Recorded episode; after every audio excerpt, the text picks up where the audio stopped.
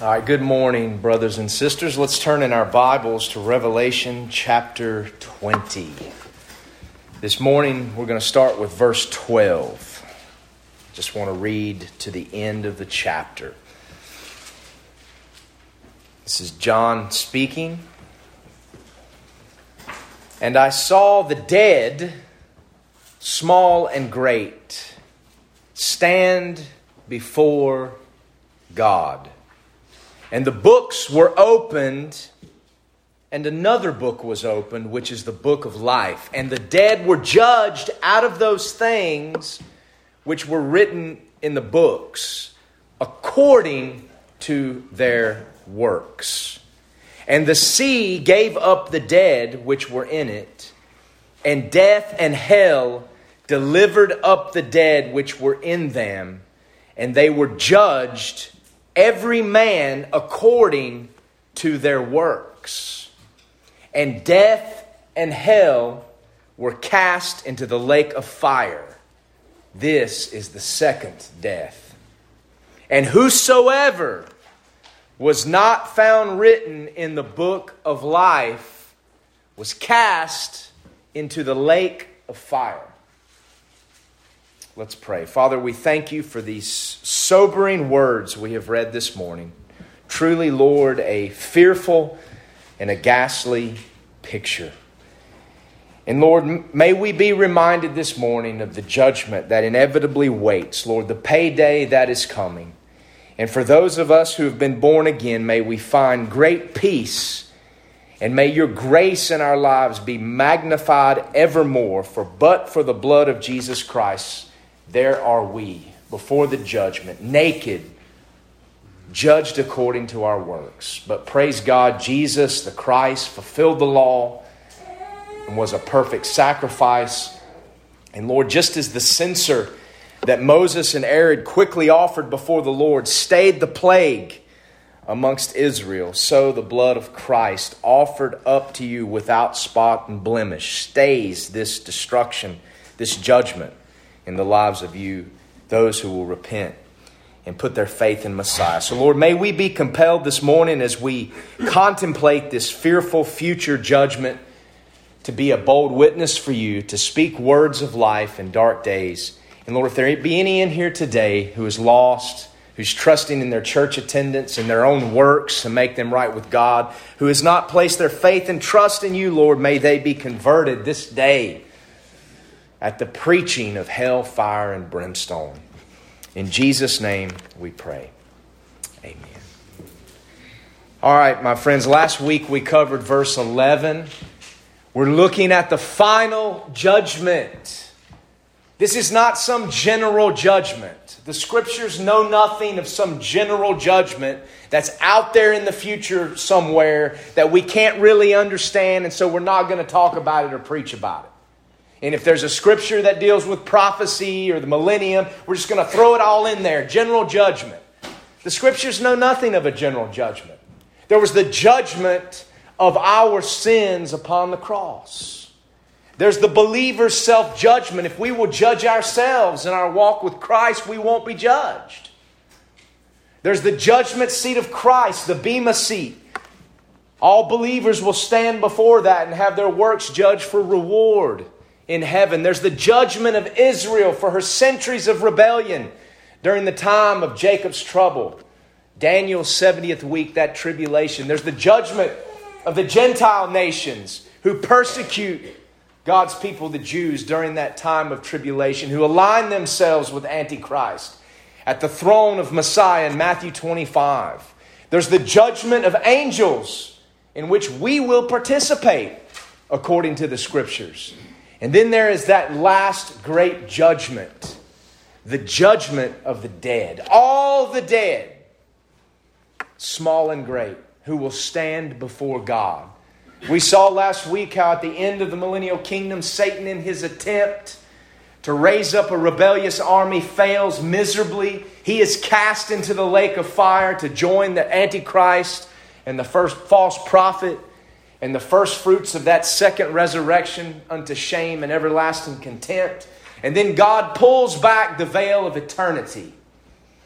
The heavens and the earth, which are now, are suddenly dissolved and they melt with fervent heat. What Peter talked about. Suddenly, and then bam, there's a great white throne. And the dead, suddenly, one moment in hell, all the way back to Cain, one moment in hell, and then suddenly before a throne. So we talked about the place of this great judgment, the great white throne, the throne of final authority.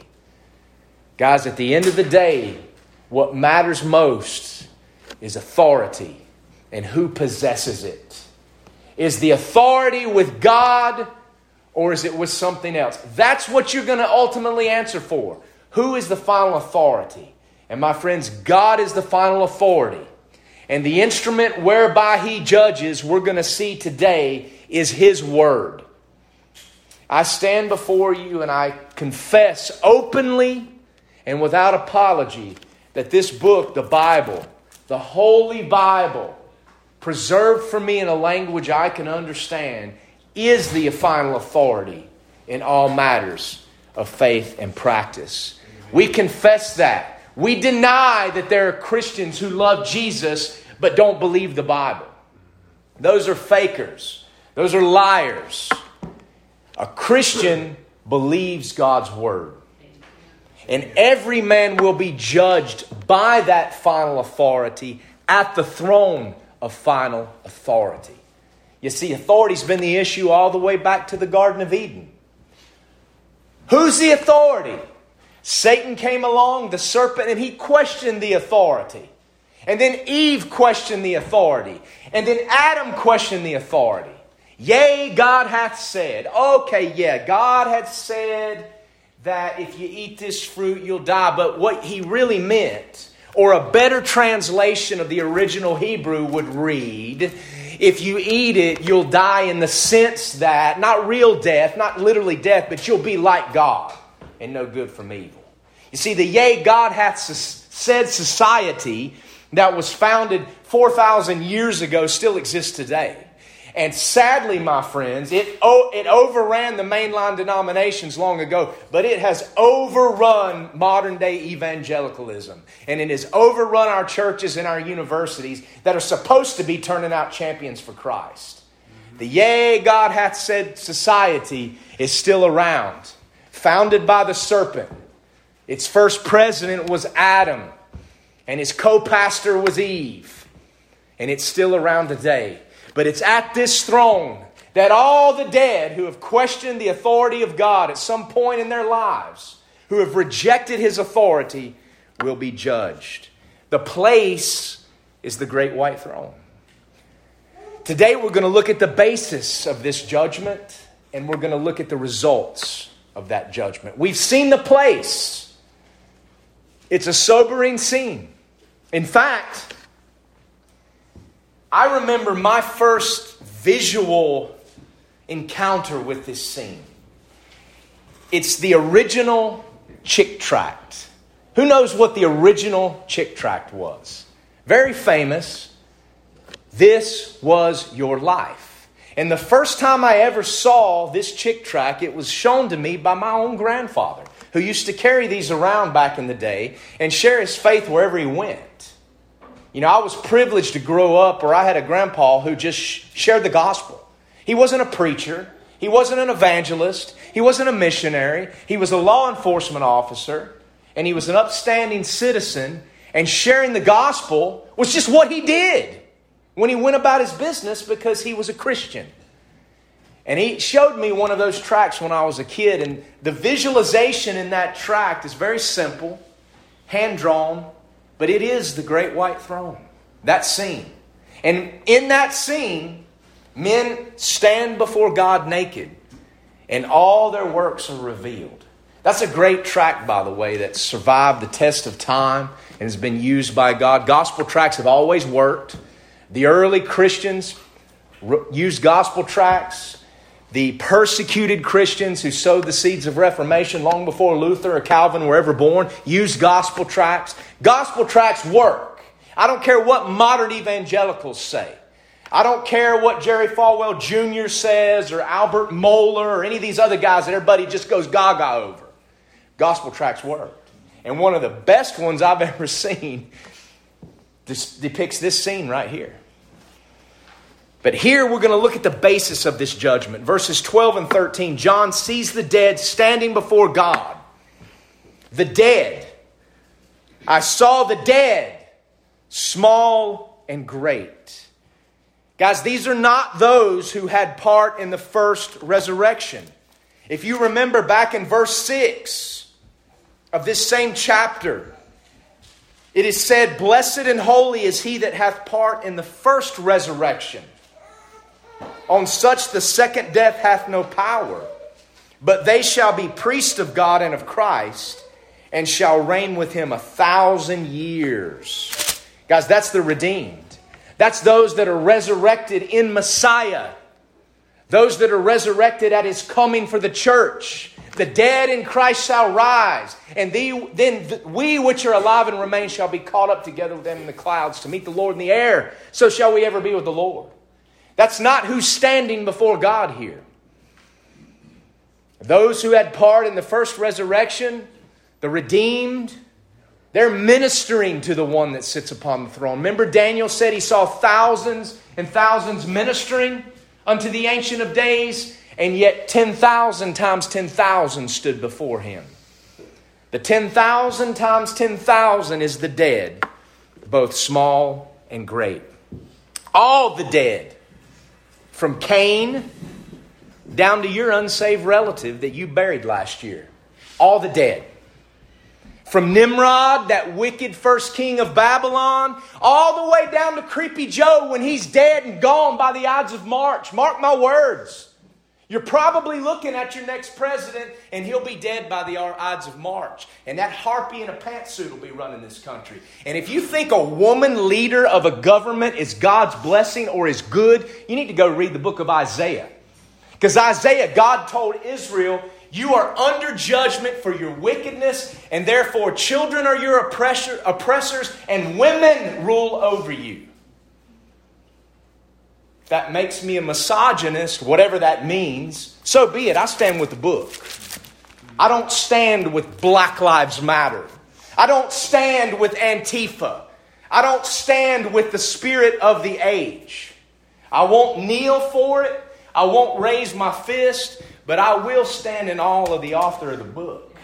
And the author of the book says that when children are the oppressors of a society, and when women rule over a society, that is judgment from God. It's a judgment. Hey, I didn't write it. So we already live in a society where these things are before us. We already live there. We are a society under God's judgment. But one day, all the dead, from Nimrod all the way down to Creepy Joe, are going to stand before the throne. From Pharaoh to Sennacherib, to Nabopolassar, to Darius, to Alexander the Great, Caesar, Pilate, Caiaphas, Nero. Almost, not almost, every single pope of Rome. Every single one. Joseph Smith, the liar. Buddha, Muhammad. King Henry VIII, the adulterer. Hitler, FDR, JFK. Harvey Milk. Jim, his buddy Jim Jones, Charles Manson, the entire Democrat Party that has embraced the strategy of Charles Manson. Go and learn what that means. Elijah Cummings and John Lewis, they'll be standing there on that day.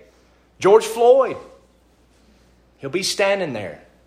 All the dead, from Cain all the way down to your neighbor. And even Donald Trump if he's not converted. Even him. Doesn't matter how many pro life events he speaks at. Don't ma- doesn't matter how many MAGA tweets. Doesn't matter how many times he says in America we worship God. None of that matters. Except he be converted, there he'll stand. Small and great. You see, small and great means rich and poor, the haves and the have nots. You see, American communist churchianity, the communism that's come into evangelicalism, the, the garbage that's being touted by the Southern Baptist leaders today, would have you believe that rich equals bad and that poor equals good. That the haves are evil and the have nots are noble. Nothing could be farther from the truth, my friends. That is not a biblical worldview. That is not a biblical picture of man. The Bible does not teach that the rich are bad and that the poor are good. What it teaches is that all men, from the rich down the richest man down to the poorest bum, will be judged for their works. You see, in the Bible, there were rich men. It was a rich man that took Jesus Christ down off the cross and gave our Lord his own tomb to fulfill prophecy. It was a rich man that, at the preaching of Christ, went and made everything right he had ever done in terms of scamming other people, and then had the Lord come into his home. In the scriptures, I see nine out of ten poor, unfortunate lepers who were so wicked and ungrateful and didn't even return to thank the Lord Jesus for healing them. There was a wicked poor servant who was forgiven an incredibly large debt by a rich man and then went out and wouldn't forgive the pennies that one slightly poorer than himself owed him. So don't believe the lie that rich are evil and poor are bad. It's not like that. Men are wicked. And it doesn't matter how much money you have. Just as many wicked bums before this throne as there will be wicked moguls and playboys, both small and great. There's a psalm that I think speaks to this. It was written by the sons of Korah. There's 11 psalms that have a subscript in the collection of psalms that are ascribed to the sons of Korah. If you remember, Korah led the rebels in the desert against Moses and Aaron. It was Korah that got a band of men together, 250, to overthrow, to question, and to overthrow Moses' leadership. You know, I often run into folks, Jewish folks, and my love for Israel and my desire to share the gospel with the Jew first and also with the Gentile that will say that hell is a New Testament doctrine, that hell is not in the Old Testament. My friends, nothing could be farther from the truth. Hell is right there in Numbers 16. And when the ground opens up and swallows up Korah and Dathan and Abiram and all that pertains unto them, these people didn't die. They went straight to hell. See, God did something that had never been done before. He opened up the earth, and men alive went straight down into the pit, Sheol, which is hell. Hell's right there in the Torah. But Korah, the rebel, we know the story. Jude refers to the way of Cain, the error of Balaam, and the gainsaying, or the, the speech, the speech that you see in the news media. That's what, that's what the gainsaying of Korah is. That just cynical, everything's wrong with everything, and I know better than you. That is what Jude warns against in the churches. And friends, that's all over the place today. But in Numbers 16, Korah and the, the, the crowd that followed him was swallowed up by hell. And there is an interesting verse, though, later in Numbers, in some of the genealogies, references made back to this event with these rebels. And we're told and reminded about the earth opening her mouth and swallowing them up together with Korah when that company died. This is in Numbers 26, verse 10. What time the fire devoured 250 men and they became a sign. Verse 11, notwithstanding, the children of Korah died not. Korah had descendants. His children didn't perish that day. And they would go on to be gatekeepers and musicians in the tabernacle and in the temple in the day, days of Solomon. And so it was the descendants of this wicked rebel that wrote at least 11 of the Psalms. That lesson right there tells us that God can redeem anything, that it doesn't matter what you were born into, It doesn't matter who your fathers were or what they did. That's not an excuse for you. And it's also hope for you. God can redeem men out of the most wicked, evil families imaginable and can use them to stand in the gate and praise Him. That is an amazing testimony of God's grace. But the Psalm 49 was written by the sons of Korah, gatekeepers, musicians in the temple. And it's an interesting psalm, and it's worth reading for us who are discouraged in these dark times. And we see evil prospering amongst the rich and the poor everywhere. But, my friends, this psalm reminds us don't worry. Payday is a coming. It's coming.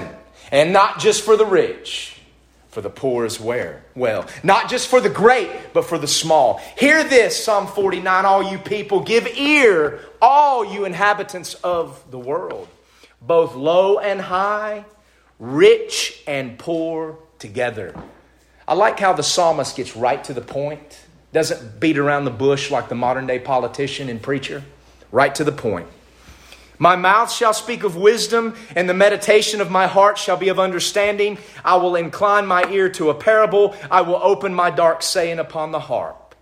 Wherefore should I fear in the days of evil, when the iniquity of my hills shall compass me about? Guys, why should we fear in the days of evil? These are days of evil. Days of evil where people are addicted to all the fear porn that's on the television screen. That's what it is fear porn. If you're scared to leave your house without putting on a mask, if you're like the mother who was in the store a couple days ago when my parents were shopping somewhere in Ohio and turned to her husband or whoever was with her and said, Quick, cover the baby, cover the baby, non mask wearers, non mask wearers. If you're like that, you're a porn addict. You're addicted to fear pornography. And there's many like that in the churches, my friends. There are many homes across America that six or eight months ago would have gladly opened their homes to traveling preachers like myself and Eric come next week. But now those doors are locked tight and we would not be welcome. In fact, I wouldn't even ask. Many I know like that. Porn addicts. They're addicted to fear porn. But the Bible says, why should we fear in the days of evil when iniquity is all around? Then, verse 6 they that trust in their wealth and boast themselves in the multitude of their riches, none of them can by any means redeem his brother, nor give to God a ransom for him. For the redemption of their soul is precious and it ceaseth forever. Guys, a, guy, a man's soul is pricey.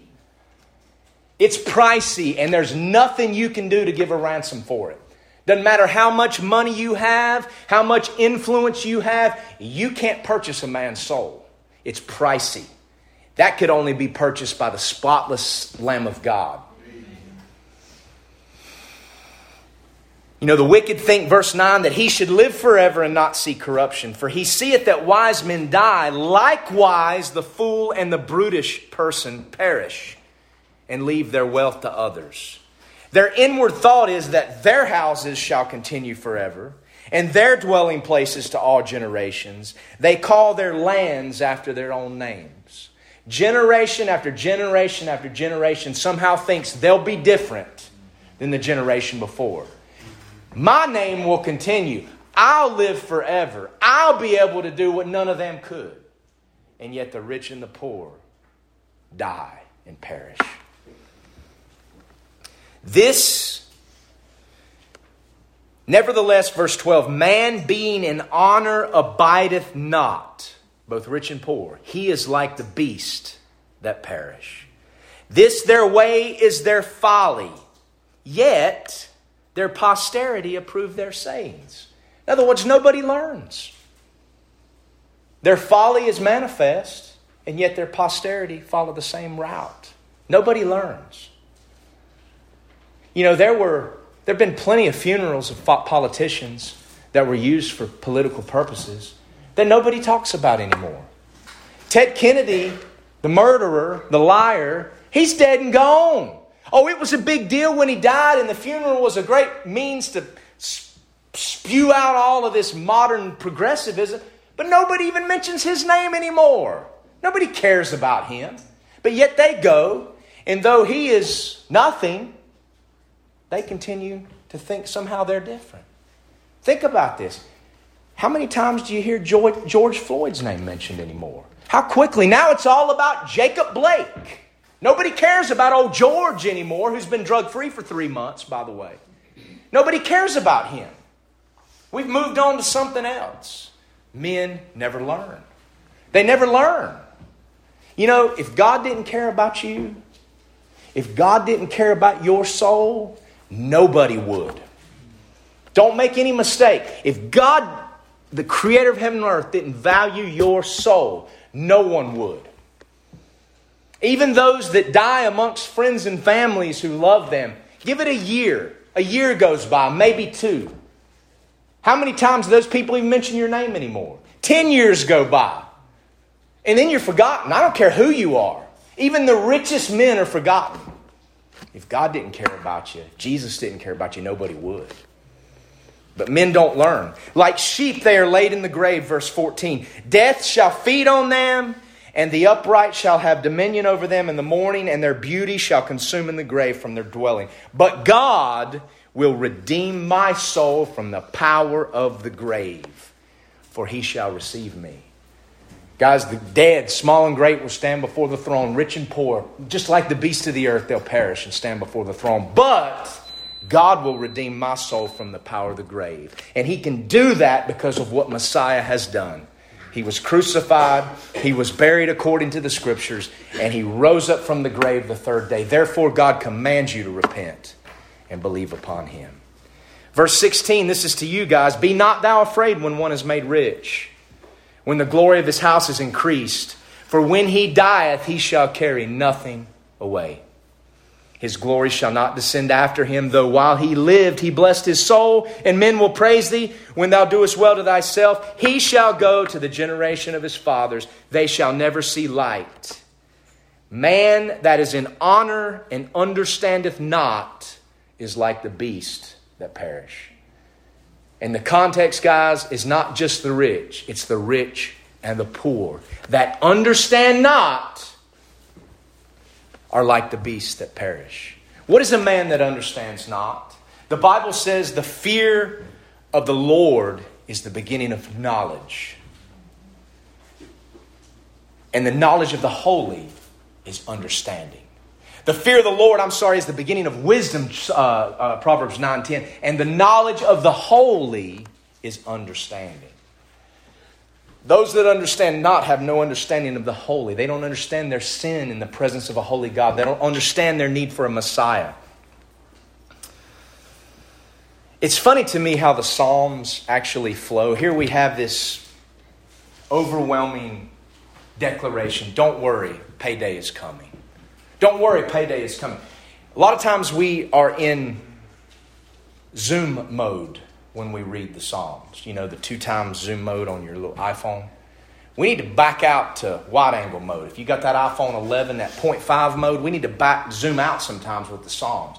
And it's amazing how they flow because often the questions posed in one are answered loudly in the very next one or explained. You move on to Psalm 50, we see the mighty God, the God of gods. We see that the purpose of the tribulation is to judge his people Israel. And yet, before that, he's going to gather his saints together with him that have made a covenant with him by sacrifice. That's the rapture of the church. And then we have the heavens that declare his righteousness, the seal and the trumpet judgments of Revelation. We go down and we see that God doesn't accept the false religious system of the Jew during the tribulation, that false temple, and all that other religious stuff. And we see that God is going to judge those who have no understanding, the understanding that's there in Psalm 50. And we make our way all the way down to the end of Psalm 50, and it says, Now consider this, you that forget God, lest I tear you in pieces, and there be none to deliver. Whoso offereth praise glorifieth me, and to him that ordereth his conversation aright will I show the salvation of God. See, God shows us the coming judgment in Psalm 50. Some people claim that the rapture is not in the Old Testament, it's a New Testament doctrine. No, no, no way. The rapture is all over the Old Testament. People just haven't paid enough attention to see it. It's right there in Psalm 50. The tribulation's right there in Psalm 50. All of it prophesied. And then we're learned that those who order their conversation aright will see salvation in the days of judgment. What does it mean to order your conversation aright? What does that mean? Well, guys, the answer is right there in the next Psalm, Psalm 51. Do you know Psalm 51? That's a, a conversation ordered aright before God. Not look at me, look at what I've done, I've got all these works, but have mercy upon me, O God. I acknowledge my transgressions and my sin is before me. That's a man that orders his conversation right before God. He humbles himself like David when confronted by the truth, and he repents and he's made right by the sacrifice of Messiah. It's amazing to me how the Psalms pose a question or declare something and then go and define it immediately thereafter.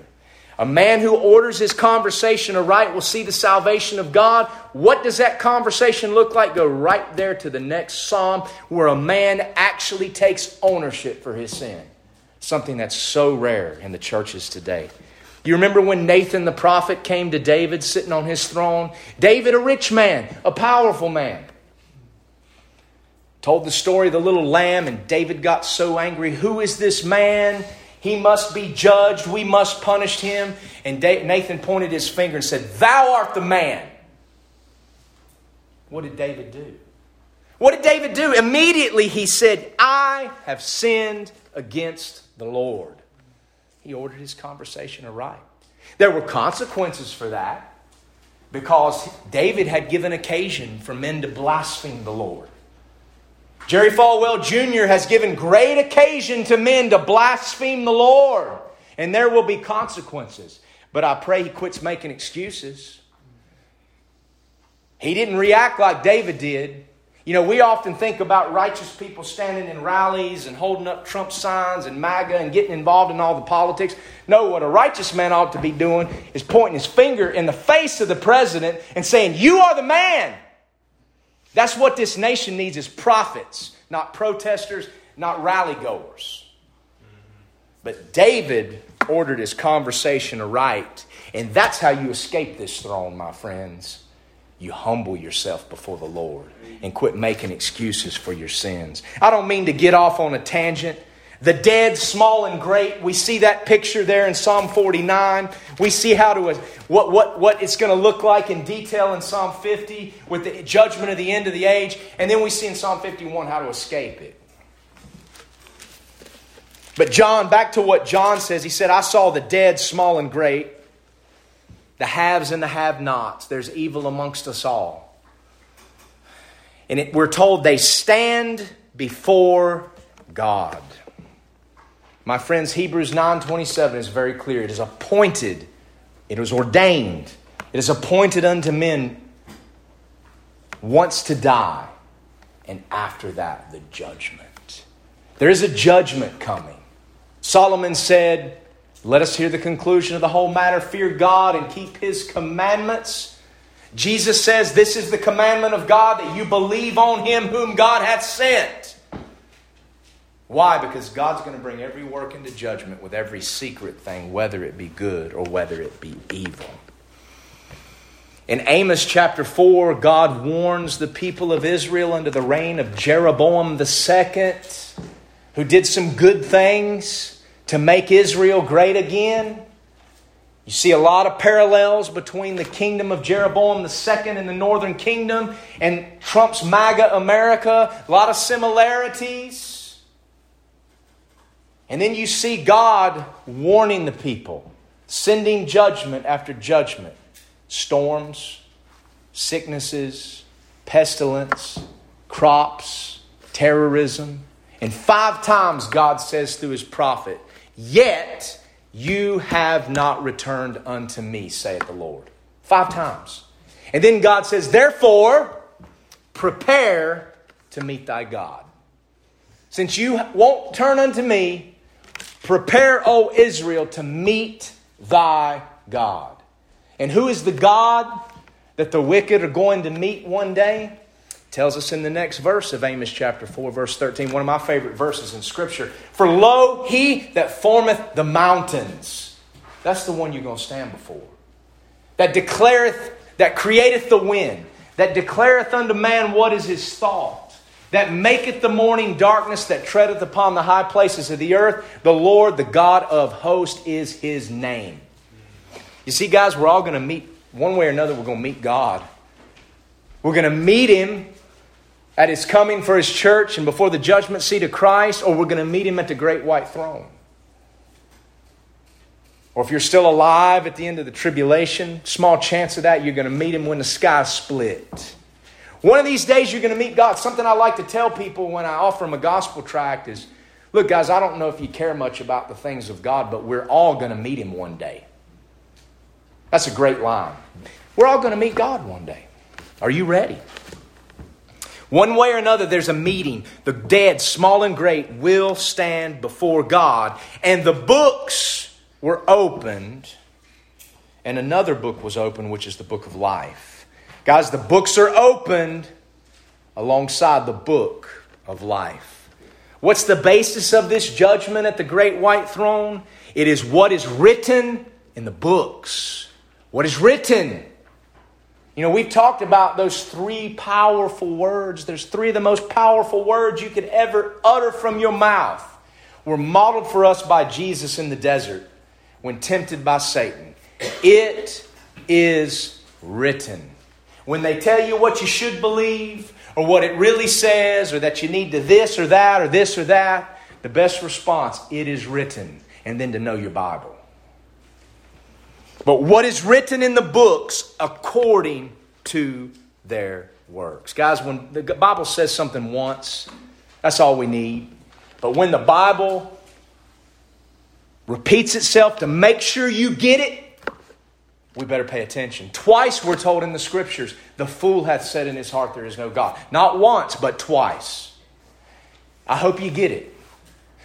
Six times in Revelation 20, we're told that Christ will reign for a thousand years. Six times. I hope you get it. If a thousand doesn't mean thousand, then whosoever don't mean whosoever. Twice we're told in this passage that the dead will be judged according to their works. I hope you get it. The purpose is this judgment. Hear me. The purpose of this judgment is not whether or not someone ha- is entitled to eternal life. The pur- purpose of this final judgment is not whether or not someone received Jesus into their heart or prayed a sinner's prayer. That's not the purpose of this judgment. This judgment's purpose is to condemn men according to their works. The purpose of this judgment is punishment, degrees of punishment. God sits on the great white throne, not to say, well, this guy prayed a sinner's prayer, that guy didn't. God sits on the great white throne to punish sin and evil. Guys, God cannot forgive sin without punishing it. This idea, this cliche in modern day evangelicalism that wants to tell us God just forgives sin. Well, that's true. But God can't forgive it without punishing it. If he could, then Jesus didn't have to die. If God can just forgive it, why did Jesus die? If your church attendance and your good works and your mask wearing can make you right with God, why did Jesus die? God can't forgive sins without punishing it, and God punished our sins on the shoulders of Jesus Christ, the innocent sacrifice. Therefore, your sins can either be punished on Jesus, and therefore you escape this judgment, or they'll be judged at the great white throne for the purpose of punishment. Your sins will either be punished on the cross by your repentance and faith, or they'll be judged at the throne of final authority. Guys, everything is recorded. Everything. Solomon says, well, every secret thing. whether it be good or whether it be evil. Ecclesiastes 12. Jesus said, Every idle word will be remembered. That's sobering. That was sobering to me as I studied. I thought about all the idle words, all the stupid things I've said over the years. All the times when, as a righteous man, as a wise man, according to the Proverbs, I should have kept my mouth shut. Instead, I opened it. And then I thought, how precious is that blood of Jesus that covers that because I'd be in big trouble. Just for what I've said in my life, I'd be damned. Because Jesus said, by your words, you'll be justified or condemned. All these people spouting all this stuff on the news and in the streets, if they only knew that every idle word, they're going to give account of it at the judgment. Not just what you've done, not what you've said, but every thought. At the end of Job's trials, after God confronts him with everything, there at the last, Job is, God says to Job, if you know everything, explain to me what you can do with the great Leviathan. That dragon, the devil. God even uses the devil to teach Job a lesson. And what conclusion does Job come to? No thought, not a single thought can be withholden from thee. We're told in Jude that there's coming a time, Enoch prophesied this. Jude recorded it under the inspiration of the Holy Spirit. There's coming a time when God is going to come with ten thousands of his saints, and he's going to judge men. And they're going to answer for all the wicked things they've said against God, all their hard speeches. Nothing will escape. Judged according to the books and the book of life, according to God's standard, not ours. According to God's standard of absolute perfection, not ours. You know, there's a cliche, another cliche in modern day evangelicalism that wants to talk about sin as missing the mark. Like a guy with an arrow and he misses slightly the bullseye. Sin is just missing the mark. My friends, the Bible doesn't teach that. The Bible teaches that sin is the transgression of God's law. It says it plainly in 1 John 3:14. Sin is the transgression of God's law. It's not missing the mark, like an arrow that's slightly off the bullseye, but still a good shot. It's missing God's standard, and therefore you're not worthy to come into His presence. Sin is the transgression of the law. That's why James said, You can boast that you haven't committed adultery, but if you've lied, you've still transgressed God's law. One lie makes you guilty of this judgment. That's why Paul says in Romans 3 19 and 20, it's a powerful passage, and we see it come to fruition here. Paul says, Now we know that what, so, what things soever the law saith, it saith to them who are under the law, both Jews and Gentiles. He's talked about them both already. The wicked man and the moral, the virtue signaler. He, he, he shows the wicked man's deserving of judgment. Then he gets into the virtue signaler, the keyboard warrior we see today on Twitter. Then he goes to the Jew, and then he talks about the Gentile, and then he says that the law, what's written in the law, is written to all of them, that every mouth may be stopped, and all the world may become guilty before God. Therefore, because the law of God renders all men guilty, as it will at the throne, by the deeds of the flesh, the law, there shall no flesh be justified, for by the law is the knowledge of sin. Unless we have a Messiah, we can't escape the law of God because we've all transgressed it. We all deserve to stand before God and be judged according to our works. We are helpless without a Savior. But we are only hopeless if there is no Savior, and there is a Savior. Abraham saw it long ago. Jesus said, Abraham saw my day and rejoiced. Abraham saw it there on, mount, on the mountains of Moriah. When Isaac said, Where is the wood for an offering? And Abraham said, God will provide himself the lamb.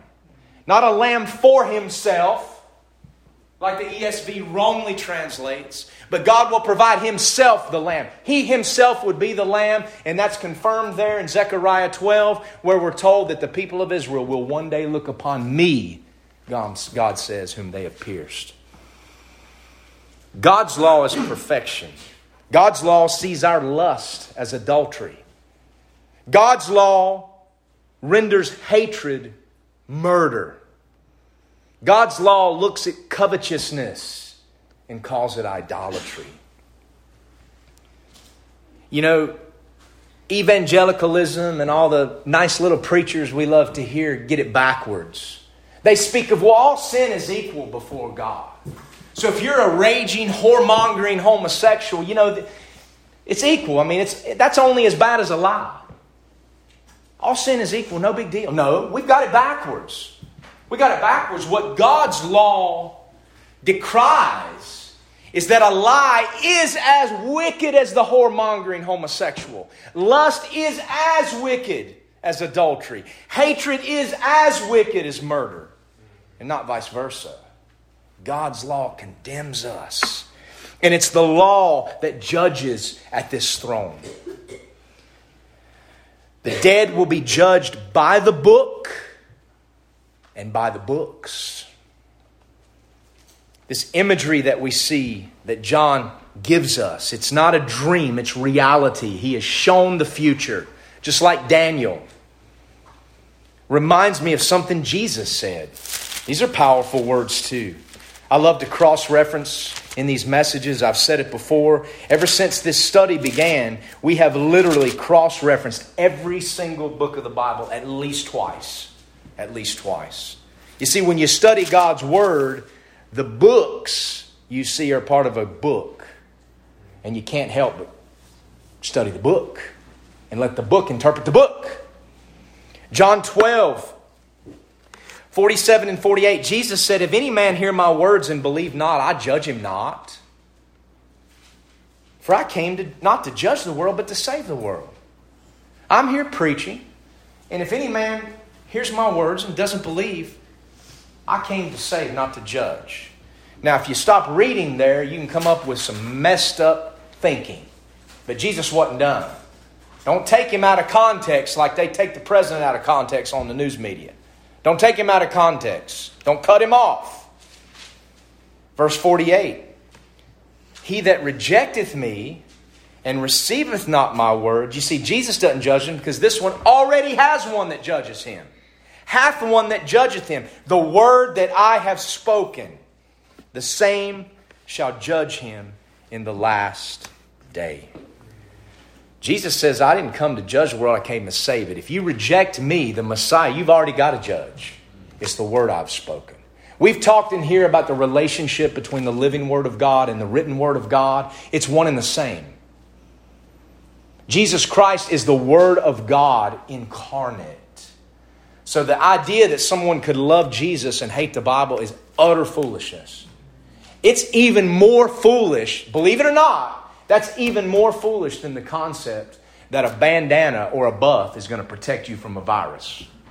It's even more foolish than the concept of putting up a chain link fence in your yard to keep the mosquitoes out. The idea that you can be a Christian and not believe the Bible. Foolish. You reject Messiah, you will be judged by the Word of God in the last day. What's the last day in this present creation that Christ is talking about? Right here, Revelation 20. The Word of God will be the judge of the dead. Now, I don't know about you guys, but when I think about a book and books at the judgment, there's only one heavenly book I know that's composed of books. It's not the Quran. It's not the sayings of Buddha scattered all over the monasteries of Asia. It's not the works of Joseph Smith, the con man. There's only one heavenly book I know composed of books, and that's His Holy Bible. It says in Psalm 119, Forever, O Lord, thy word is settled in heaven. Settled before it was even written. In fact, the scripture that was settled testified the truth to Abraham before it was even written. Paul writes about that and the scripture preached. When I look at the Bible, guys, I've been trying to read through the entire Bible in Spanish. I completed the Old New Testament. I'm deep into the Old Testament now in the Psalms and Isaiah. But I was reminded how there are hundreds and hundreds of names in the scriptures. There's more time on the names of men in the scriptures than there is on the entire account of creation.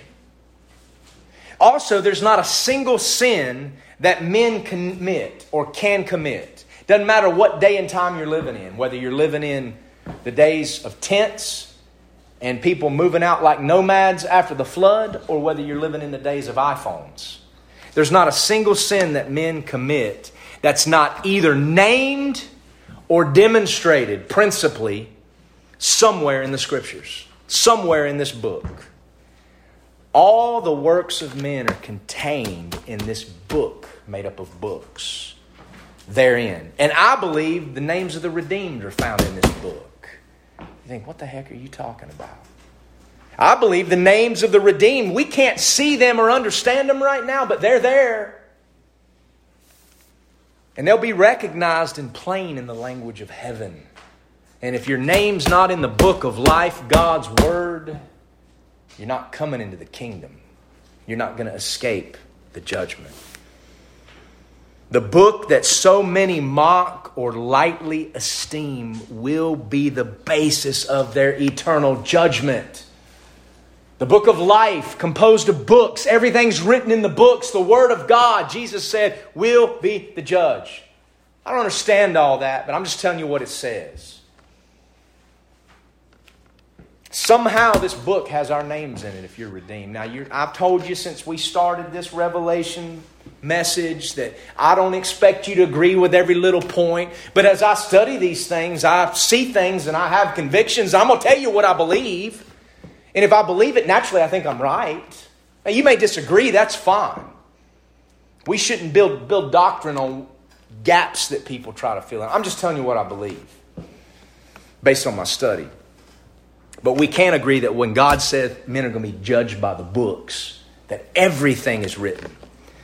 At the great white throne, many are going to be shocked. The books are going to reveal at the great white throne many things that take people by surprise.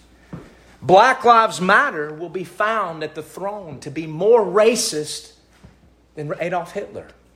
Mark my words more racist than the Nazis. Those lecturing you to wear a mask so that you can love your neighbor will be found more full of hate than Vlad the Impaler or Attila the Hun. Mark my words. There's a hatred in our society right now that makes the literal historical King uh, uh, Count Dracula seem like a benevolent man. There is a hate in this society and if you know God's word, you've seen it. Antifa will be found to be fascist of the worst kind. Republicans at the throne will be seen and be exposed as Democrats. Pastors are going to find that they were wolves, not shepherds. Many churchgoers that stand before the throne will be found to be God haters. The day in the book will declare it. That's a sobering thought. You better flee to Messiah. It's Christ or judgment. And you don't want that judgment that exposes everything. Those secrets that are in there, that, you know, some of those secrets get caught. Some of them get caught and you get exposed and you get embarrassed here. But God knows all of them, He knows them all. Do you want to stand and have that judged? I pray not. Flee to the blood, flee to the cross. We're told in Proverbs, Solomon says, A king that sitteth in the throne of judgment scattereth away all evil with his eyes. Who can say, I have made my heart clean? I am pure all, from all sin. No one can say that. And no one can say it at the great white throne. No man can say that. But Christ can make your heart clean. He can give you a new heart. In Job, the young man Elihu that kind of stepped onto the scene and interjected himself in these conflicts between Job and his friends. Elihu was a young man that needed to be instructed more perfectly about God. Elihu made the mistake that Islam has made. God can't be known. That's the mistake Elihu made, that we can't know God. You see, we can know God because he's revealed himself to us. But Elihu made that mistake, but yet he did understand and speak truth. And when God entered into the scene, Job needed to, Job's friends were rebuked by God. And Job offered a sacrifice for them. But Elihu wasn't included in that rebuke. When, when, when God awoke and said, Look, who is this out here darkening my counsel with words without knowledge? He's speaking of Elihu in the more immediate context and the entire uh, debate there. But Elihu said something powerful in Job 34 22. There is no darkness nor shadow of death where the workers of iniquity may hide themselves. No darkness. You can't hide from God. Nothing you've done can be hidden when the books are open. By their works, the wicked will be judged, and therefore, there are degrees of punishment. Jesus tells us in Luke 12 that there are degrees of punishment in the lake of fire.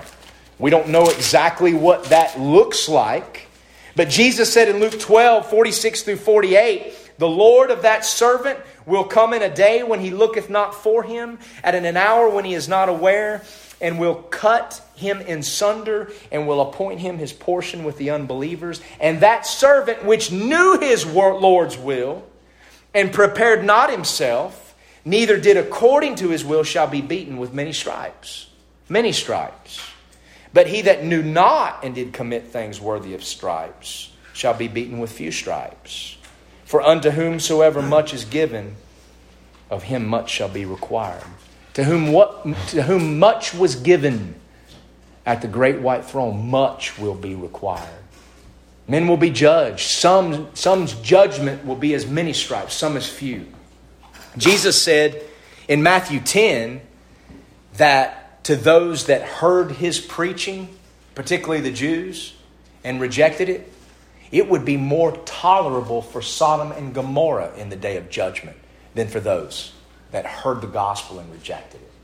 He told the people of Capernaum and Chorazin that it would be more tolerable for Sodom if Sodom had had the preaching you had, it would have repented. But it'll be more tolerable for Sodom in the day of judgment. Guys, that makes absolutely no sense apart from degrees of punishment. You know, it's going to be more tolerable for Hitler in the day of judgment than for some of these people marching in the street today. Mark my words. Some more severe, some less severe, but none will escape. None. You know, when I think about the judgment and I think about that little track, there's an image in the Old Testament that I'm reminded of in an obscure passage Nahum chapter 3, verse 5. Now, I like to actually, if I'm going to give somebody a card, birthday card, anniversary card, a thank you card, you know, I'm not one of these guys that just signs my name and let the card speak for itself. I like to write something. I like people to see that I actually they mean something to me. So I'll write something personal. And I always like to put a scripture reference. And I wonder sometimes do people ever really look this stuff up? You know how people will give you a card and they'll put a scripture reference. And how many times do we look it up? So if you ever wonder if a friend or a family member actually looks it up, here's a little uh, uh, measuring stick to see if they do. Next time you fill out a card and sign your name, put Nahum chapter 3, verse 5. If you don't ever hear from them again, they don't ever comment about it, they didn't look it up. If they looked it up, you're going to hear from them. So that's a great little trick you can play to see if people actually read the verses that you put in their cards. Um, it would be Nahum chapter 3, verse 5. But here, God gives us an image that I think reflects on this day of judgment. I'm in my Spanish Bible. I can't find the whatever. Nahum chapter 3, verse 5. God speaking in the immediate context against Nineveh and in the greater context against the wicked nations that persecute his people. Behold, I am against thee, saith the Lord of hosts. Now, the Bible says, if Christ be for us, who can be against us? What a terrible thing it is that if God, therefore, is against us because we're not under Christ. Behold, I am against thee, saith the Lord of hosts, and I will discover thy skirts upon thy face, and I will show the nations thy nakedness and the kingdoms thy shame.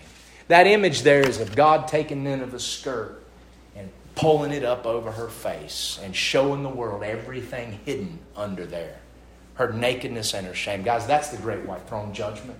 God's going to pull those skirts up. Nothing is hidden, everything will be judged. That's a good picture. We're told in chapter 20, verse 13.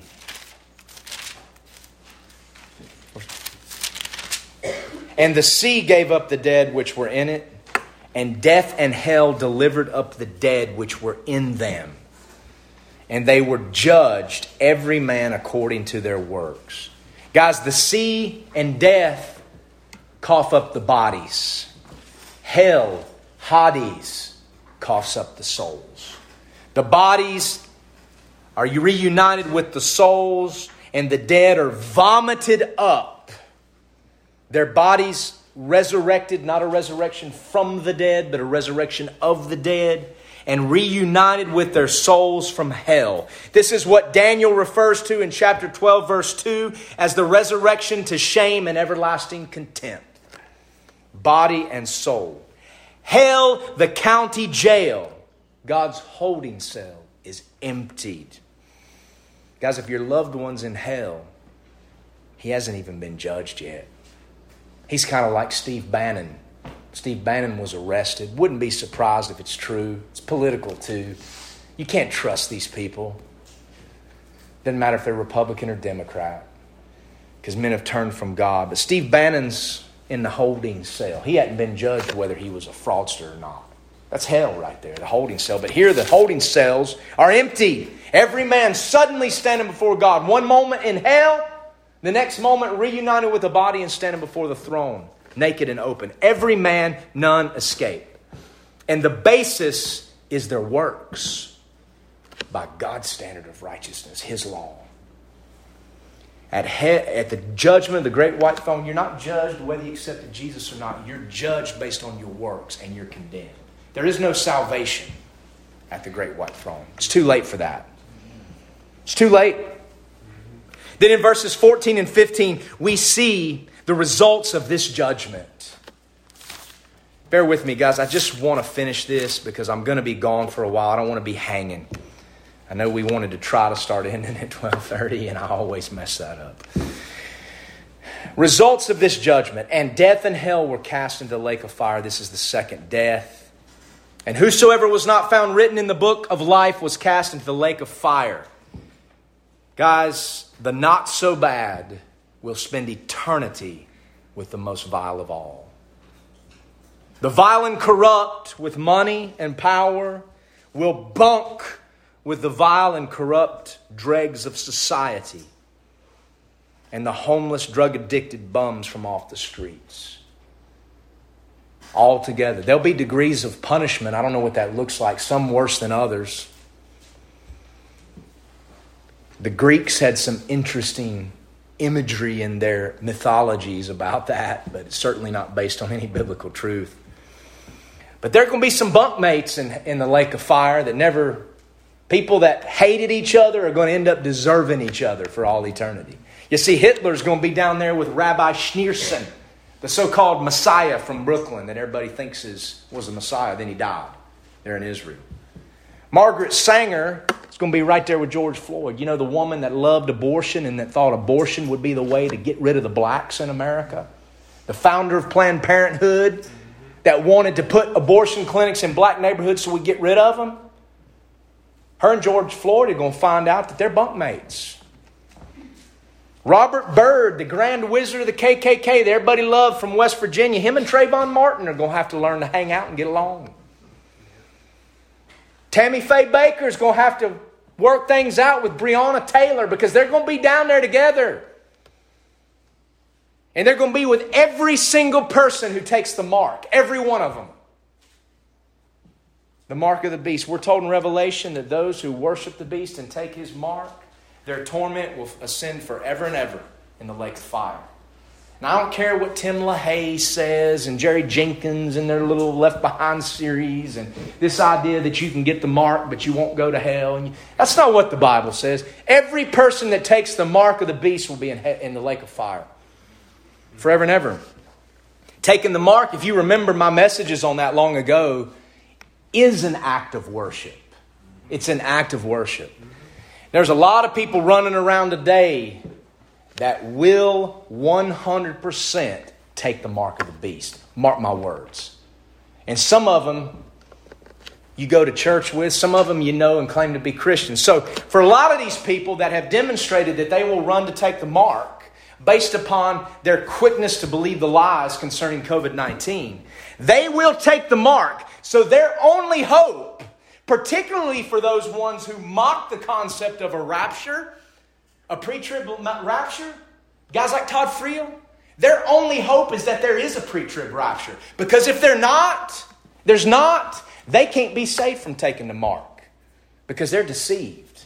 So you better hope there's a rapture, you people running around here with masks who claim to be Christians, because that's the only thing that's going to save you.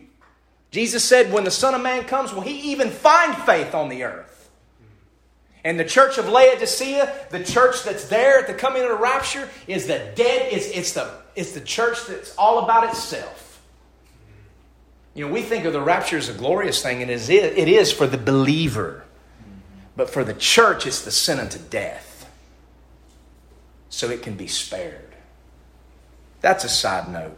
But you, a lot of people out here that have talked a big talk for all these years from behind pulpits Based on the way they're acting right now, you better believe they'll run to take the mark if they're allowed to be here. Lake of fire, all into the lake of fire. Cast, it says. Cast. That word there in Greek is an interesting word. It's a strong verb, and it means to throw something not caring where it falls. Not caring where it falls. And I, I saw this in my own life this week. We have walnut trees that are kind of a pain this time of year. You can save the walnuts. You can get ink from the walnuts. My, my kids have done homeschool experiments, but it's a big pain. It's a hassle. I'd like to cut them down. But this time of year, the walnuts are falling in the yard. And I don't like to ride over them with the mower. It's not good for the mower. So we have to go out there and we just pick up the walnuts and toss them in the woods. So I'm picking up walnuts and just tossing them. And I don't care where they fall as long as it's not in the grass. That's the image right here. The death and hell were cast, cast, not caring where in the lake they fall, but cast into the lake of fire.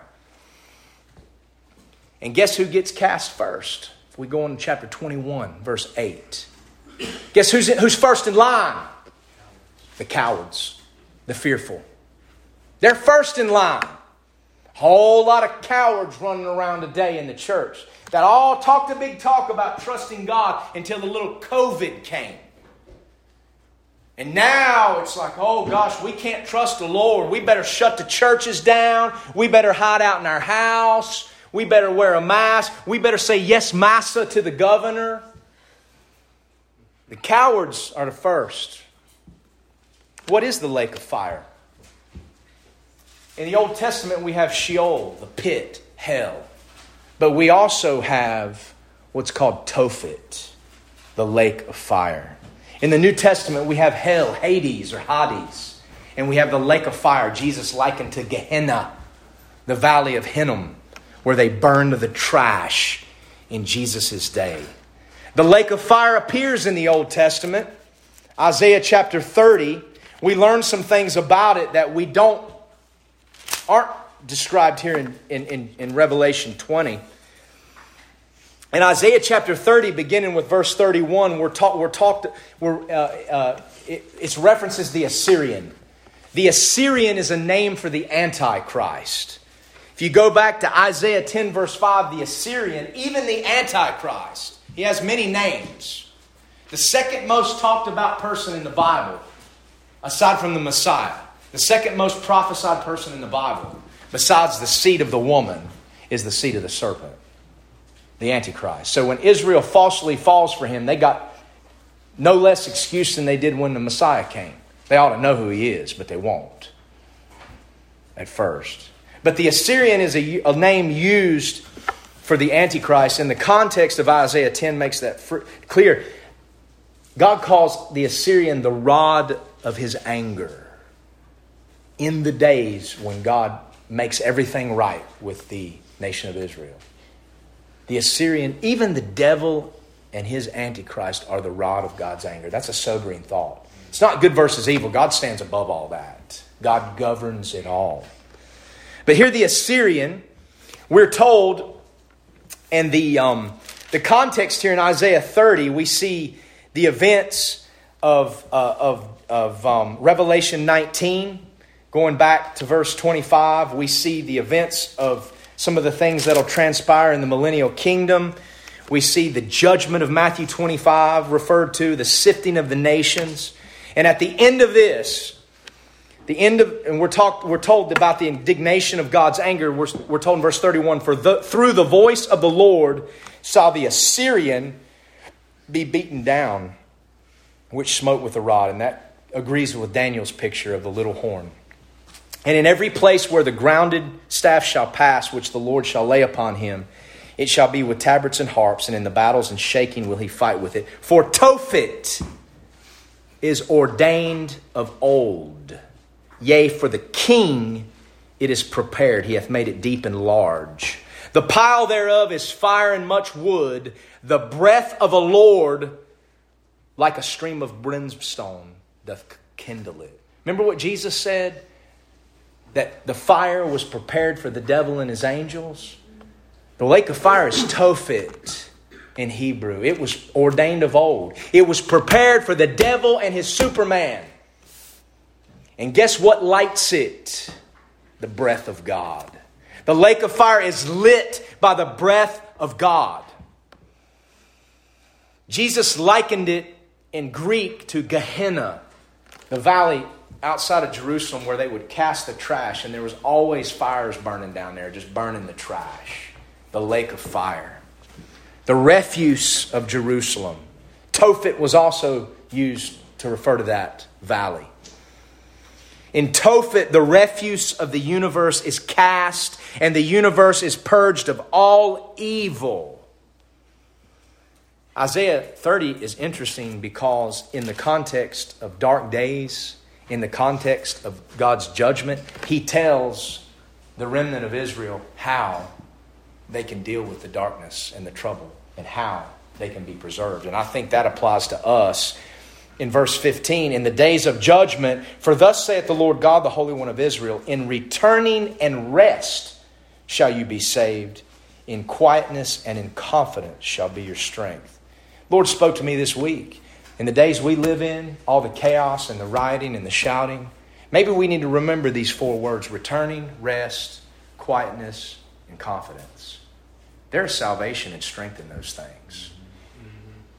Don't get involved in fights that aren't ours. Take a stand, do it with confidence, but be content to keep doing what God's called us to do, regardless of what is going on. Our job doesn't change. That's why we're hitting the road. I know a lot of places are closed. I don't know if we're going to find Israelis in all. I don't know any of that. But we're going to go and we're going to keep doing what we've been told to do. Quietness and confidence. There's something to be learned there if you'll meditate upon that. There's another false cliche of evangelical Christianity when it comes to the lake of fire or hell. Oh, hell, you know, it's just separation from God. You're just separated from God as if you can be free of God and go and party for all eternity. No, the party in hell has been canceled due to the fire, my friends. They've canceled the gala because of the fire. But we're told in Revelation 14 that the lake of fire is not the absence of God, that the lake of fire is in the presence of the Lamb and his angels. Revelation 14, verse 10, we had a glimpse of it. That's where we're told all those who receive the mark will go to the lake of fire. The same shall drink of the wine of the wrath of God, which is poured out without mixture into the cup of his indignation, and he shall be tormented with fire and brimstone in the presence of the holy angels and in the presence of the Lamb, and the smoke of their torment ascendeth up forever and ever. And they have no rest day or night who worship the beast in his image, and whosoever receiveth the mark of his name. Guys, the lake of fire is an everlasting testimony in the presence of the Lamb and his angels. You can't escape God, God's everywhere. And the burning of the wicked for all eternity will be in his presence. Oh, men won't be begging for forgiveness in Tophet, I can assure you. They'll be cursing God, just like they do when the judgments fall. But they can't escape his presence. You will never escape God, even in the lake of fire. Be careful with those cliches. They're not always true. The lake of fire also has a skylight. It's, an, it's a place of outer darkness, but there's an eternal skylight. It has a skylight. Isaiah 66, the very end of the book. And this is an interesting verse because Jesus actually quotes this verse three times in Mark chapter 9, at least if you're reading the King James. He quotes it three times. If you're reading the original manuscripts, he's it, quoting it three times. But for whatever reason, they think, oh, we better not say that three times. We better cut it out. So you're reading an ESV or an NASB or whatever, ABCD, whatever, it's only in there once. But make no mistake, Jesus said it three times. Isaiah 66, the very last verse of the entire book of Isaiah. And they, this is after God creates the new heavens and the new earth. Verse 22 For the new heavens and the new earth. And then he describes life in the new heavens and the new earth in verse 23, verse 24. And they, the people of the new heavens and the new earth, not the millennial kingdom of the present creation, but the new heavens and the new earth, they shall go forth and look upon the carcasses of the men that have transgressed against me.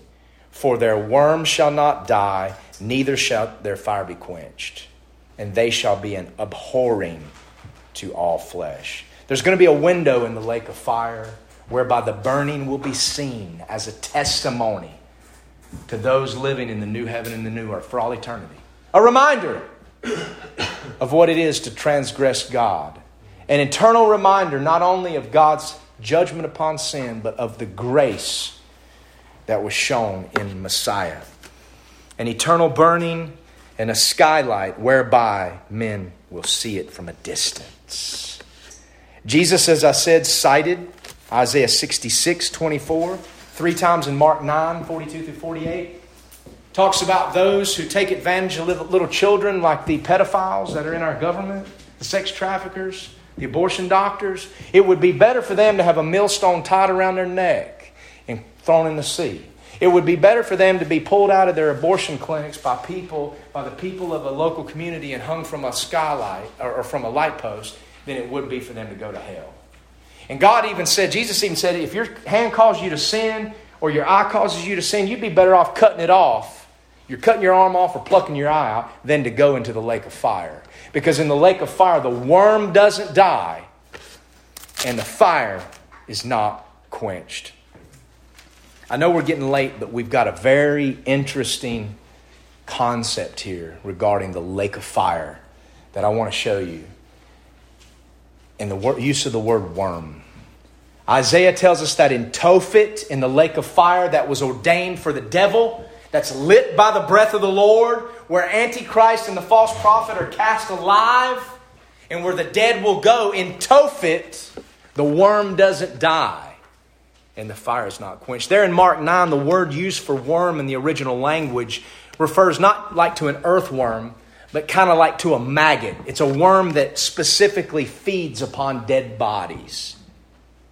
In hell, that or in the lake of fire, that worm, that worm won't die. And then, but in, in Isaiah 66, 24, this is where it gets really interesting. The word used in Hebrew in the original language isn't the normal word for worm, rima, rima. It's not the normal word. It's a word, tola'ah, that refers specifically to a type of worm that was prevalent in the ancient Near East. The, uh, uh, uh, a crimson colored worm, a red worm. And this, that's why the Hebrew word can also mean crimson. Hebrew is a very contextual language. The context defines it. So the same word that's used for the worm that doesn't die in Isaiah 66 can also refer to the color crimson because it refers to a crimson worm. This worm, I don't know if I'm pronouncing this correct, is the Coccus ilicis. It kind of looks like a grub worm.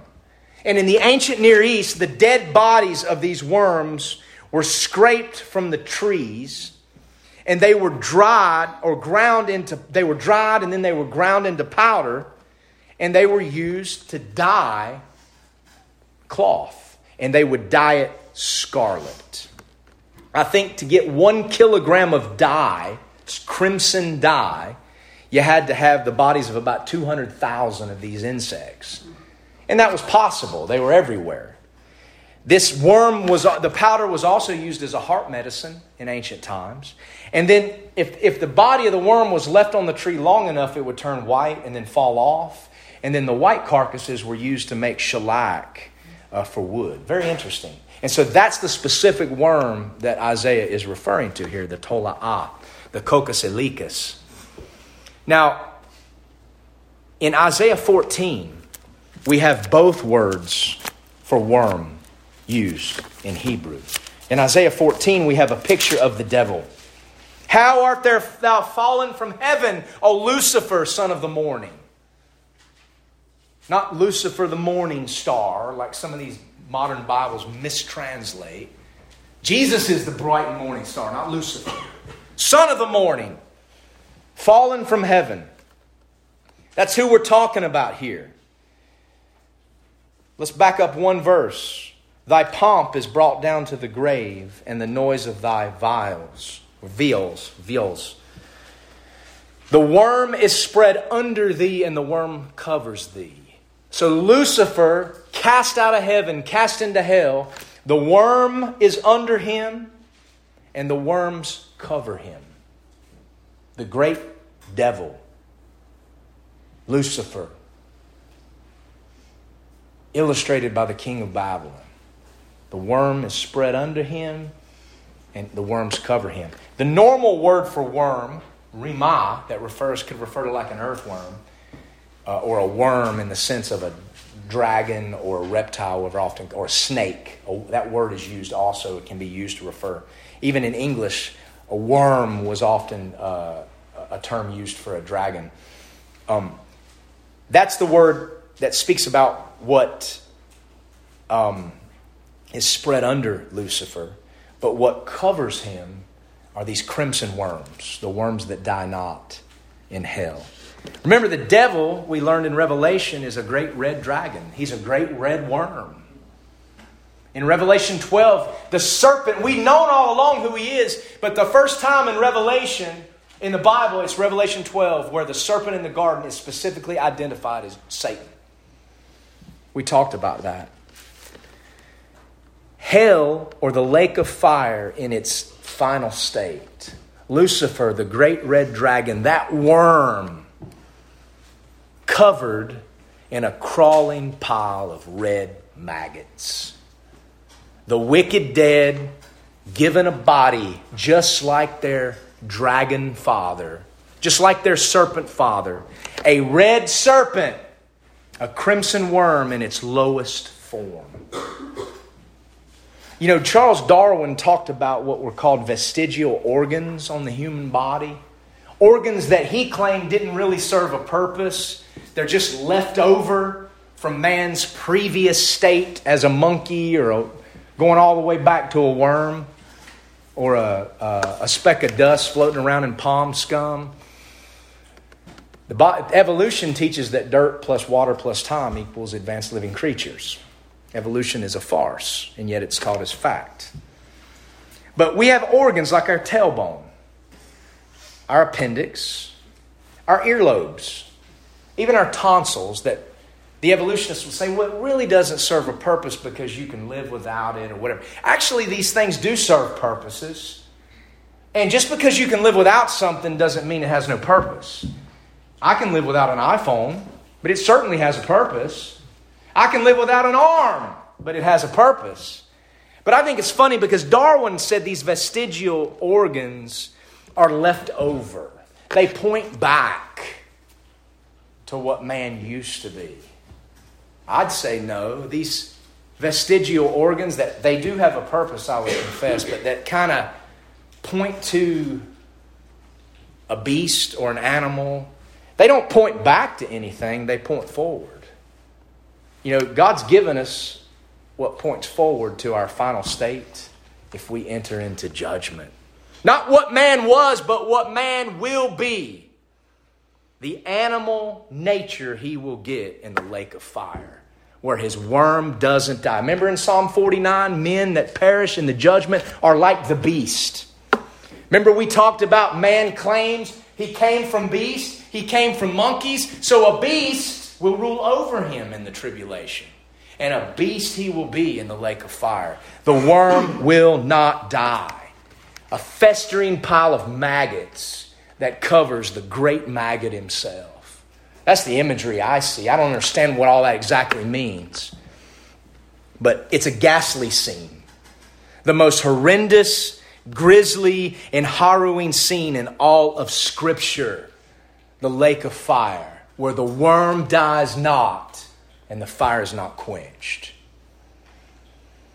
Jesus knew exactly what the Coccus iliacus was when he quoted that passage. He knew exactly what Isaiah was talking about, and he warned the people three times. Jesus preached more on the lake of fire than he did on heaven. But I want you to consider a moment the same worm, the same Coccus iliacus that cast a ghastly image in Isaiah 66, Mark 9, Isaiah 14, cross referencing here with Revelation 20. It's also a beautiful picture because that's not the only place we see the worm. That same crimson worm can be found in one of the greatest messianic psalms of the entire book of Psalms, Psalm 22. The crucifixion and sacrifice of our Lord, the Messiah, on the cross, whose feet and hands were pierced and who yet rose up from the grave. Psalm 24, the great prophetic passage of the crucifixion of the Messiah Jesus, or the Messiah, it is said in verse 6 I am a worm and no longer a man. Christ on the cross was as a worm and no longer a man, beaten to a pulp, unrecognizable. And the word there in Psalm 22 is the same crimson worm that's used in Isaiah 66 to discover, to, to, to reveal to us what hell or the lake of fire is. You see, this interesting red worm, this grub worm, what it does is it attaches itself to a tree or a fence post or a stick of some sort. And it'll stick so hard and fast to these surfaces that you can't take it off. You can't pull it off like you can a slug or a caterpillar without tearing the body and killing it. So it fastens itself, this, this crimson colored worm, and then it lays eggs under the shell. And the larvae, when they are hatched, are protected under this crimson shell. And they feed on the living body of the mother until she dies. And then when she dies, because she's fed her larvae, her offspring, she actually oozes a crimson red dye that stains the wood to which she was attached and it stains her offspring who will be colored scarlet all their days. After three days, to get the dye, they would have to get these shells before about three days because it would turn white. And so, after about three days, the mother's shell loses the crimson color and it turns a wax white and falls to the ground like a piece of snow. And that was used for making shellac. And then what's left on the tree is a, is a crimson stain that doesn't go away. You know, when I think about that and I think about how Messiah was a worm and no longer a man, I'm reminded of what John said. The blood of Jesus Christ cleanses us from all sins. Paul told the elders at Ephesus, feed the flock of God. Don't lie to them. Don't, don't deceive them with the fear porn. Feed the flock of God, excuse me, which he, God, has purchased with his own blood. And then in one of the greatest scenes in all of Scripture, Revelation chapter 5, verse 9, the church is in heaven before the opening of the seals and the start of the tribulation. And they sung a new song saying, Thou art worthy to take the book and to open the seals thereof. For thou wast slain and has redeemed us, not them. It doesn't say them in the original language. Them is not here like the modern version. Us.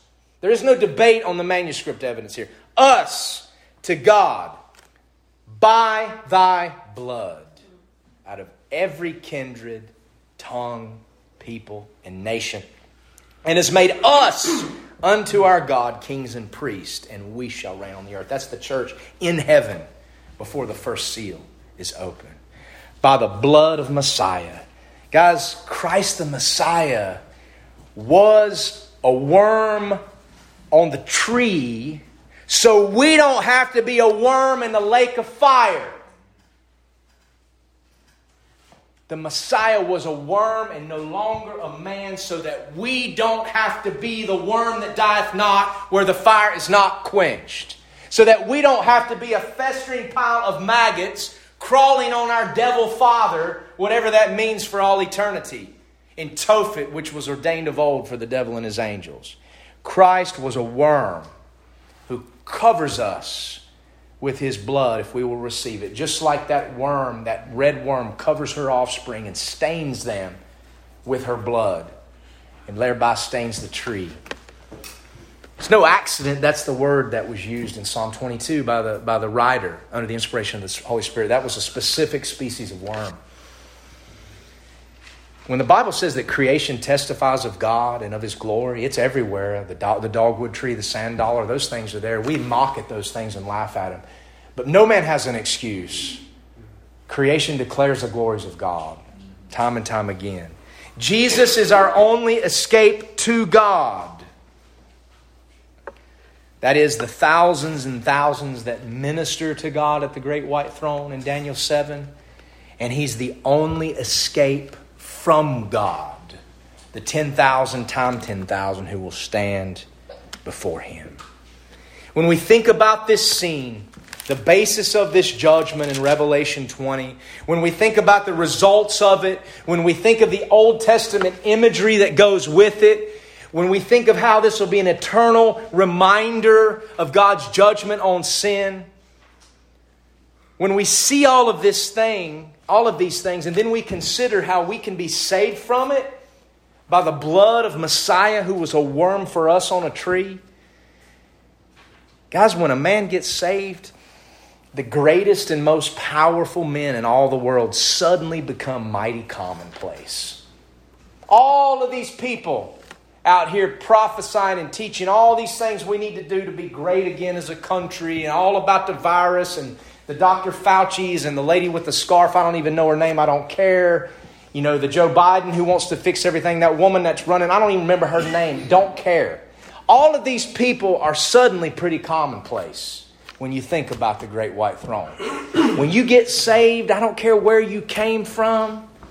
I don't care what your story is. When you get saved, all the great men of this world are suddenly pretty common because they're all going to answer to the God of creation at that throne if they're not converted.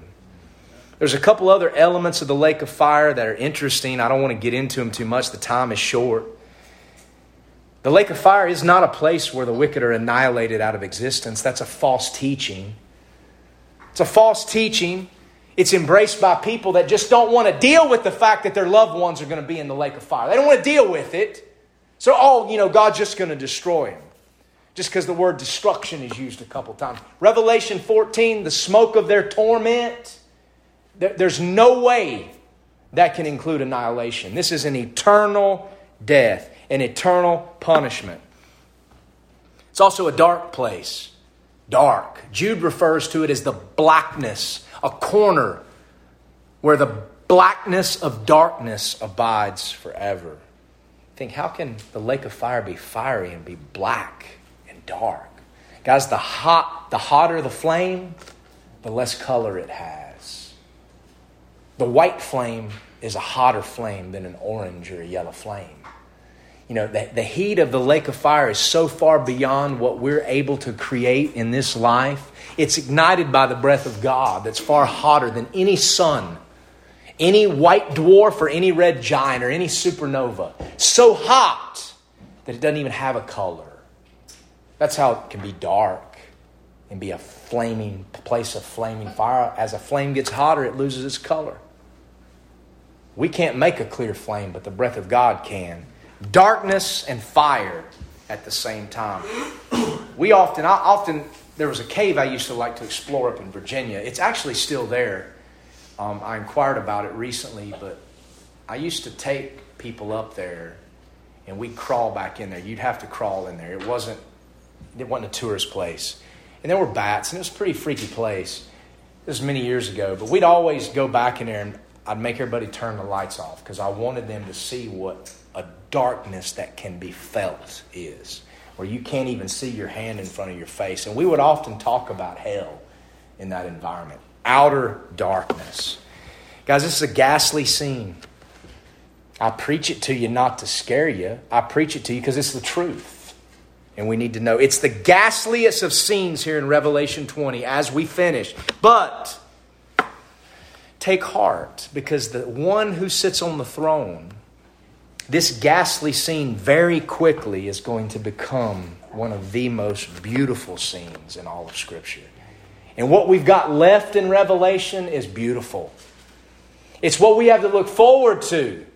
And it's the same one who sits on the throne. If you go down to chapter 21, verse 5, he that sat upon the throne this is the one on the great white throne that casts the dead into hell. He that sits upon the throne be set, said, Behold, I make all things new. And he said unto me, Write these words. John was told to write this stuff down. And then he that sits on the throne says, It is done. After the wicked dead are cast into the lake of fire, it is done. And then that one on the throne preaches to John. He gives him a message that he's to deliver to the churches. It is done. I am Alpha and Omega, the beginning and the end. I will give unto him that is athirst of the fountain of the water of life freely. So, after the scene of hell, the one that sits on the throne gives an invitation. You can escape this by means of a free gift. The water of life freely. This distinguishes the gospel from every single man made religion all the way back to the day of Cain. It's free. He that overcometh shall inherit all things, and I will be their God, and he shall be my son. But be warned the fearful, the cowards, the unbelieving, the abominable, the murderers, the whoremongers, and sorcerers, and idolaters, and all liars shall have their part in the lake which burneth with fire and brimstone. This is the second death. But blessed is he that has no part in the second death. Blessed is he that has his part in the first resurrection. So when I'm back with you next time, maybe before the end of the year, we're going to look at the new heavens and the new earth. We're going to start with the bride, the Lamb's wife, the eternal city of Jerusalem, and the new heavens and the new earth. Guys, all of this is going to pass away. And in Jesus Christ, we know this. So, what manner of person should we be? Knowing it's all going to be dissolved, it means we're not grasping onto anything. If there's one thing in this life we as Christians, in light of all this, should grasp to, one thing alone, it's this book.